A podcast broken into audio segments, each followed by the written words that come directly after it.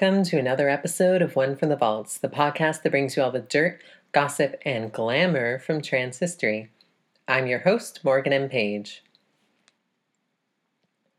One from the Vaults will explore some of my favorite moments from North American and European trans history.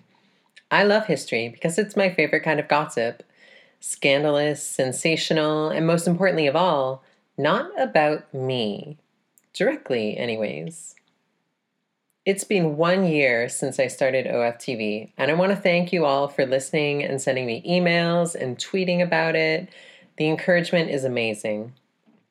And I'm especially thankful to those who support the podcast through Patreon.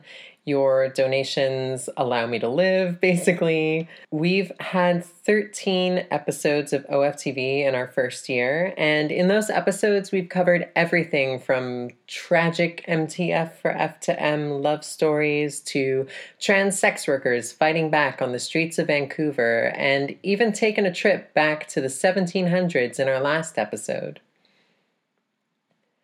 To start our year off right, this week we're going to take a look at the life of a trans civil rights pioneer, a woman who fought back against the anti cross dressing laws that curtailed the lives of so many trans people across the United States in the 20th century and gained fans among some of the most respected members of Black Hollywood at the time. This episode is especially indebted to the many years of work Monica Roberts has put into documenting and promoting the history of the African American trans community. Her website, transgriot.blogspot.com, is a wealth of knowledge from which we all owe her a collective debt. It is through her work that I first became aware of the subject of this week's podcast. So please go check out her blog and give her some appreciation.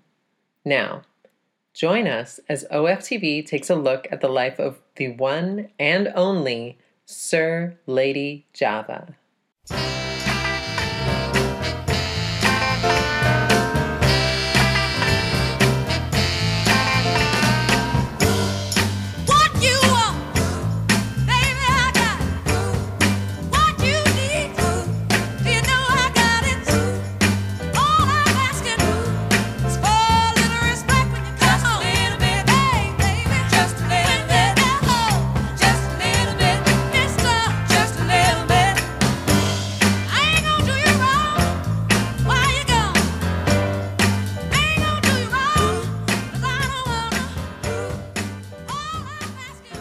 Lady Java was born on August 20th, 1943, in New Orleans, Louisiana. Or possibly 1940, according to her most recent statements, in which she identified herself as 76 years old as of 2016. She describes herself as mixed race black, French, indigenous, Spanish, German. Not too much is known about her early life, but it appears that she came out quite young and she had a close relationship with her mother. Here's how she describes that relationship in a 2016 interview. That was hard because it, it, to live my life, and my mother used to say all the time, Oh, baby, she says, why do you choose that kind of life? That life is bad. And I say, I know, mother, but someone has to make it better. So she said, Well, that's why she used to wait up for me. Two o'clock in the morning, my mother would be in the window looking for me to come home because she says she never knew when someone might kill me or do something terrible to me. So my mother was the inspiration for me. It's important to note that Sir Lady Java was born in the Jim Crow South. During this period, which lasted from Reconstruction to 1965, racial segregation was strictly enforced. You've probably seen famous photographs of separate drinking fountains for whites and blacks. There were separate washrooms, separate housing, separate schools, restaurants, and yes, public transportation too. In Louisiana, the laws at times even categorize people more specifically, distinguishing between white, black, and colored. With colored here meaning people of mixed black and white ancestry who were allowed to ride on trains with whites before 1890. During this period, black people were frequently employed as entertainers at white establishments, but would have to enter through the back door. The price of crossing these lines could include arrests, police violence, and even lynching. This milieu of racist laws and violence, as well as black resistance to them, will prove to be very influential on the young Sir Lady Java, as we'll discuss later.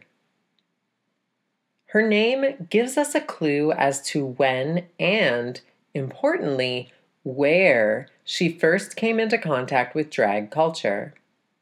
As Zagria writes, it is still custom in the southern US states for female impersonators to call themselves Lady Whatever. See the Lady Bunny, the Lady Chablis. In the 1960s and earlier, it was a custom for female impersonators to use a male honorific, usually Mr. or Sir. See Mr. Lee Brewster. As for the name Java, here's what she says about that. The the Java part of your life. Where did where did Java come from? Oh, the Java Jive. they call me, yeah. They said, Java, you have it because you grind so fine. I don't know about that. Grind so fine. How how divine. But uh, Java came about.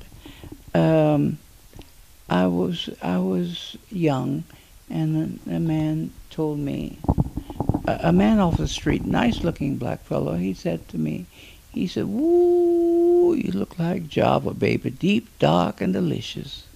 And I thought he was hitting on me, and he was. But uh, I said Java, and so that's how the name came about, Java. One of the interesting things that distinguished Sir Lady Java from other female illusionists at the time was that she played mostly in straight clubs. While many drag queens, some of them trans women, performed in gay and drag clubs across the United States, some black female impersonators instead performed at black jazz and comedy clubs for ostensibly straight audiences.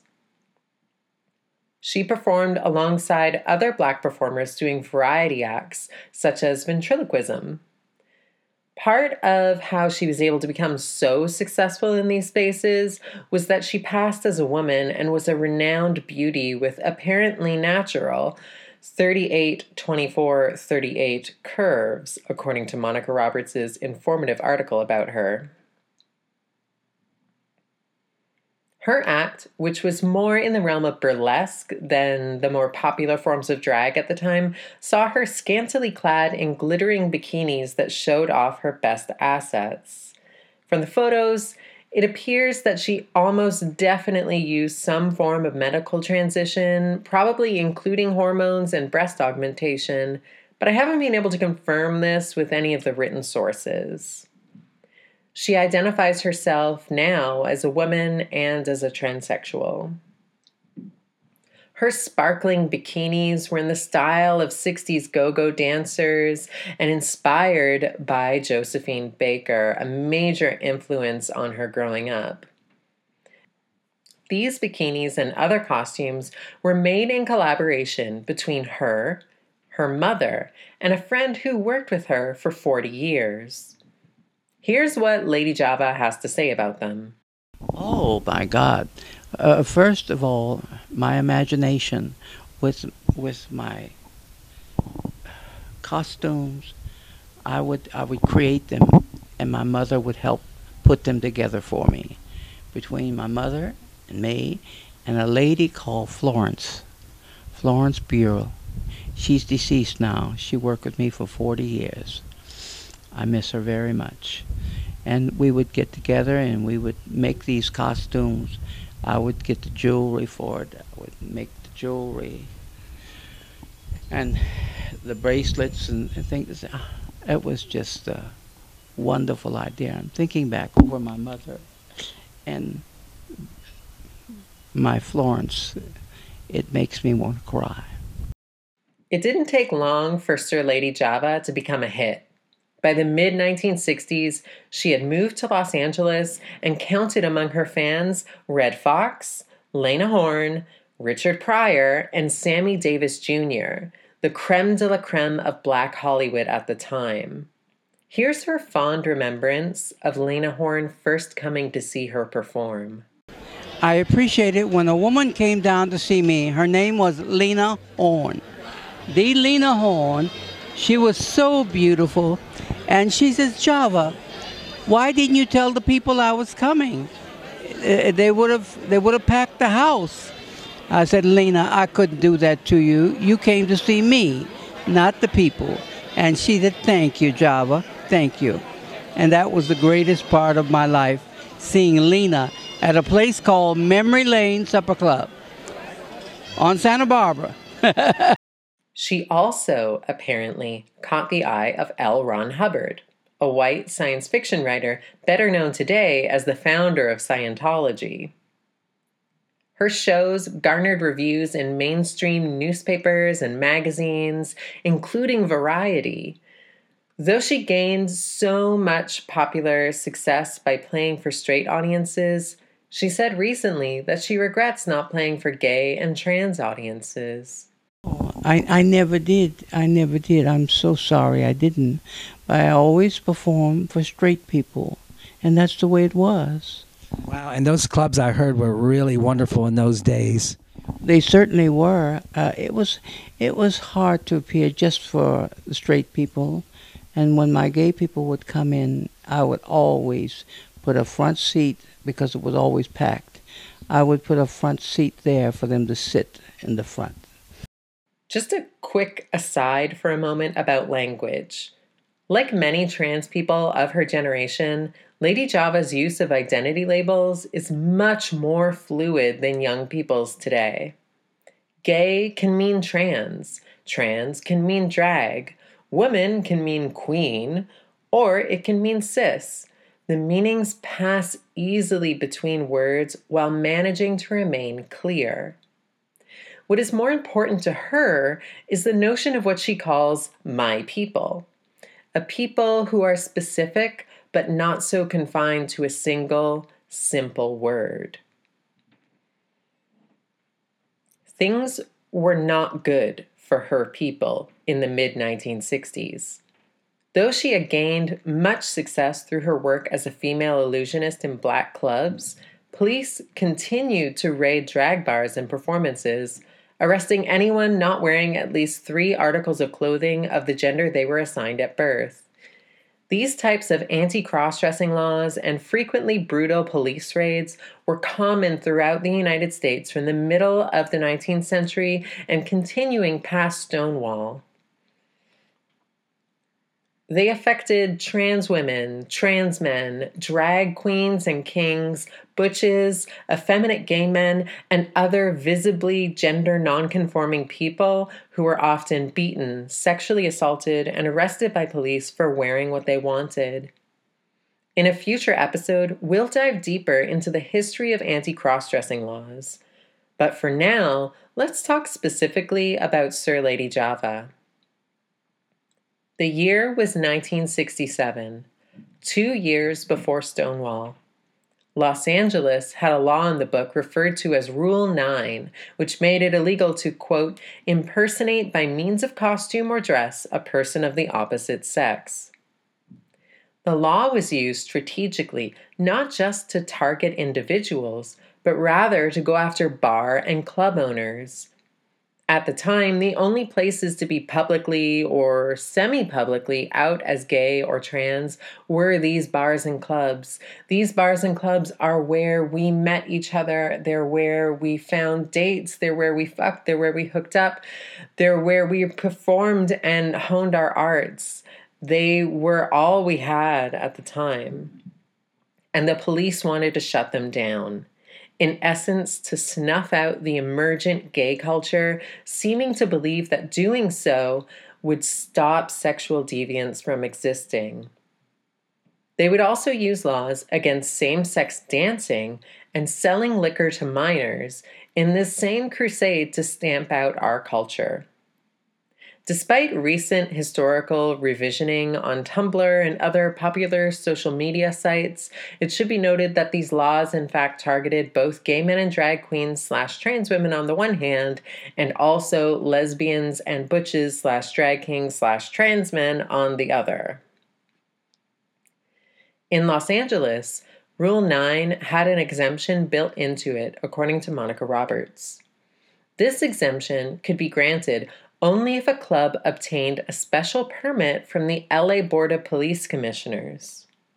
Roberts also pointed out that the California Supreme Court had struck down anti cross dressing laws a few years before, but Rule 9 continued to be enforced in Los Angeles in an attempt to morally clean up the city. Sir Lady Java's increasing popularity made her an easy target for the Los Angeles police. In 1967, Lady Java was hired for a two week run at the Redd Foxx Club. It was quite successful, and at the end of the run, she was signed on to do another two weeks. Here's how Monica Roberts described what happens next.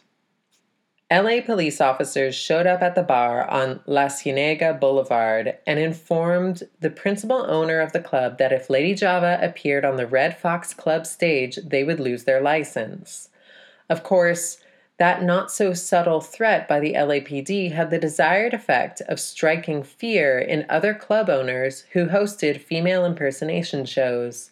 What they didn't count on was that Lady Java would fight back. Here's how Lady Java describes her arrest and going to court. Oh, I heard about that. Didn't you? Your one of your shows was it uh, was closed down? Yeah, they they came they came in with me, and and they took me off stage, and a policeman was about fifty of them, and they all wanted to see me, and they were looking, and uh, they see me in a bikini. They said, "Man, I'll be goddamn." But I, I I just looked, and I said, "What do you want?" and I had three attorneys in the building, and there was one judge to see me. That's the kind of crowd that I drew. And they came in and they said, uh, We're going to arrest you. We're going to start with the top. And none of the other impersonators will be able to work. And I said, Well, what are the what are the criteria for me? Uh, what are you doing?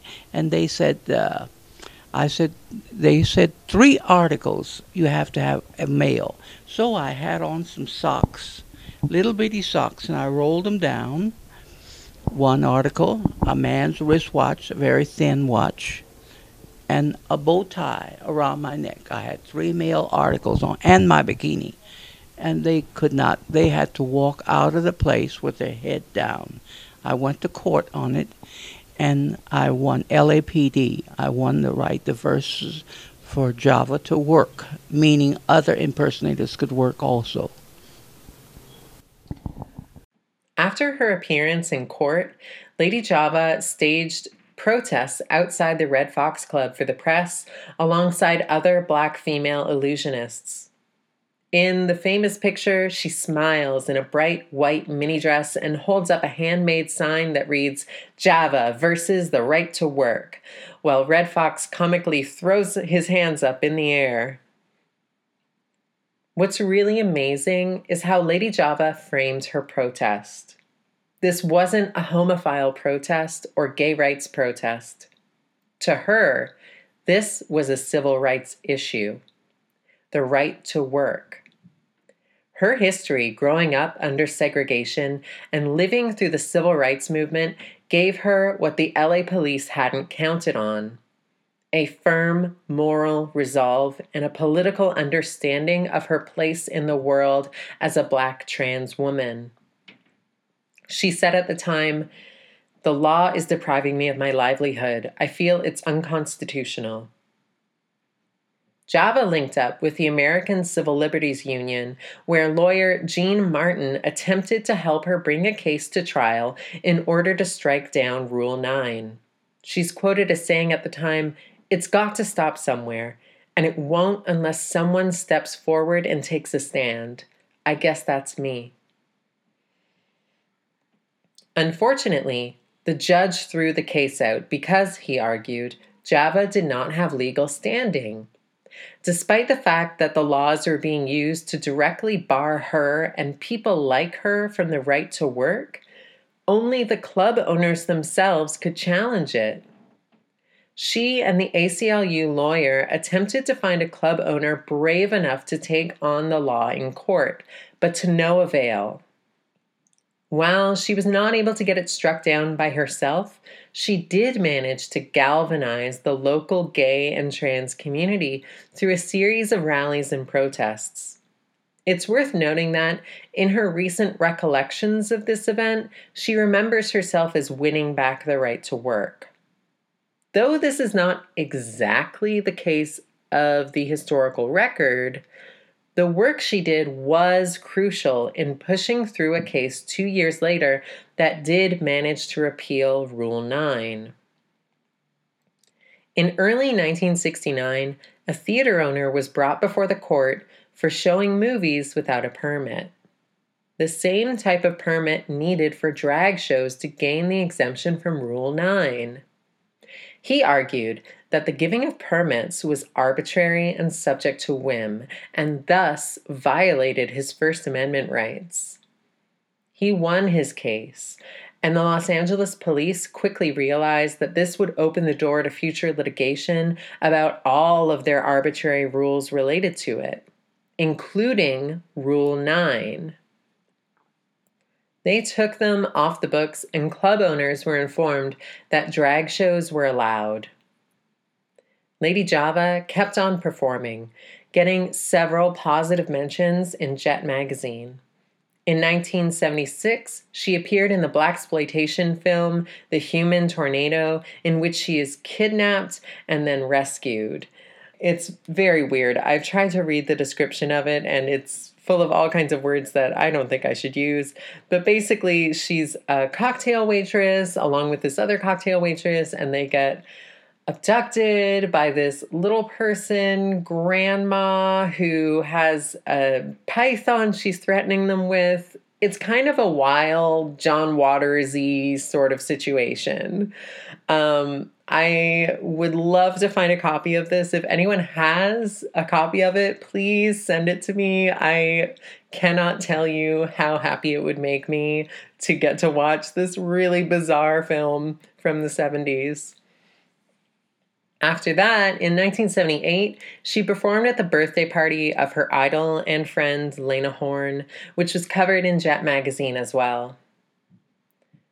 For many years, she continued to put on drag shows, eventually slowing down to just one a year.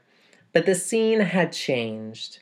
The glamorous, glitzy clubs of the past were being replaced by rowdier, raunchier performers and audiences. Lady Java's elegance was becoming a thing of the past, and so, eventually, she stopped putting on new shows.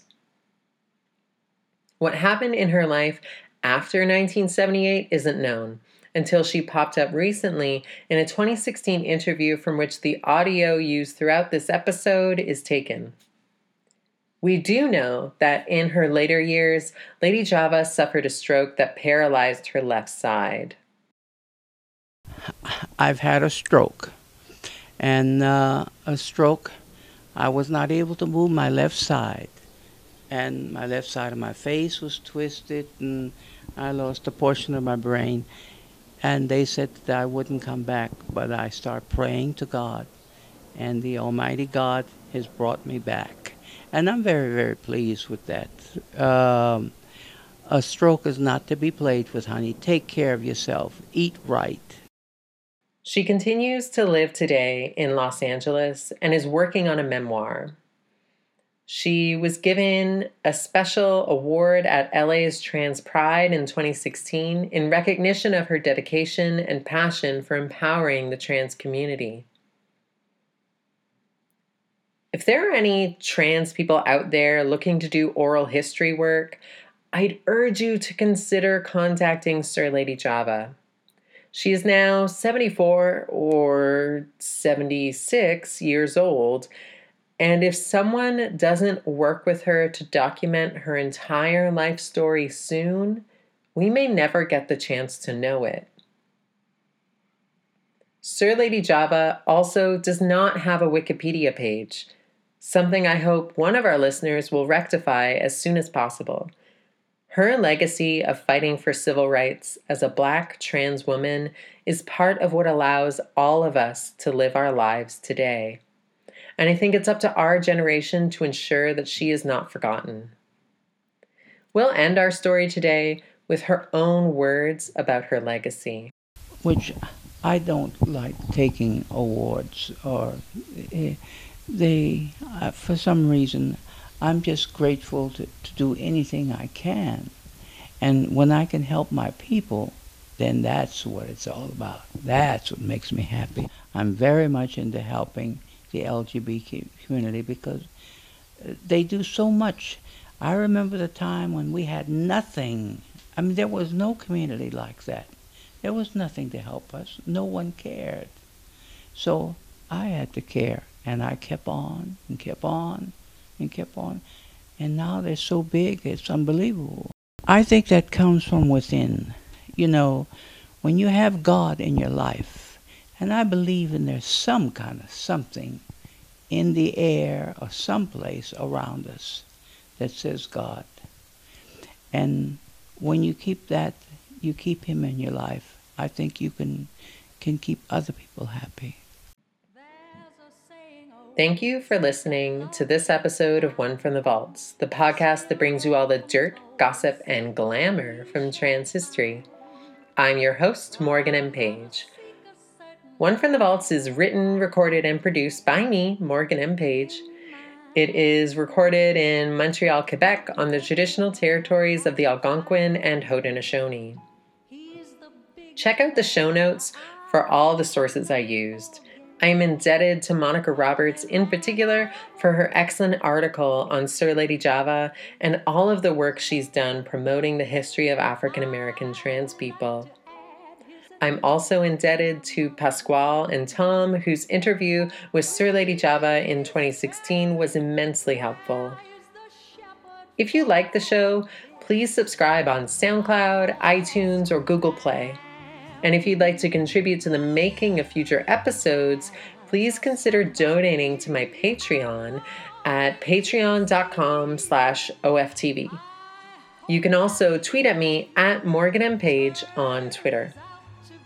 Join us next time for another story from our trans ancestors. Good night.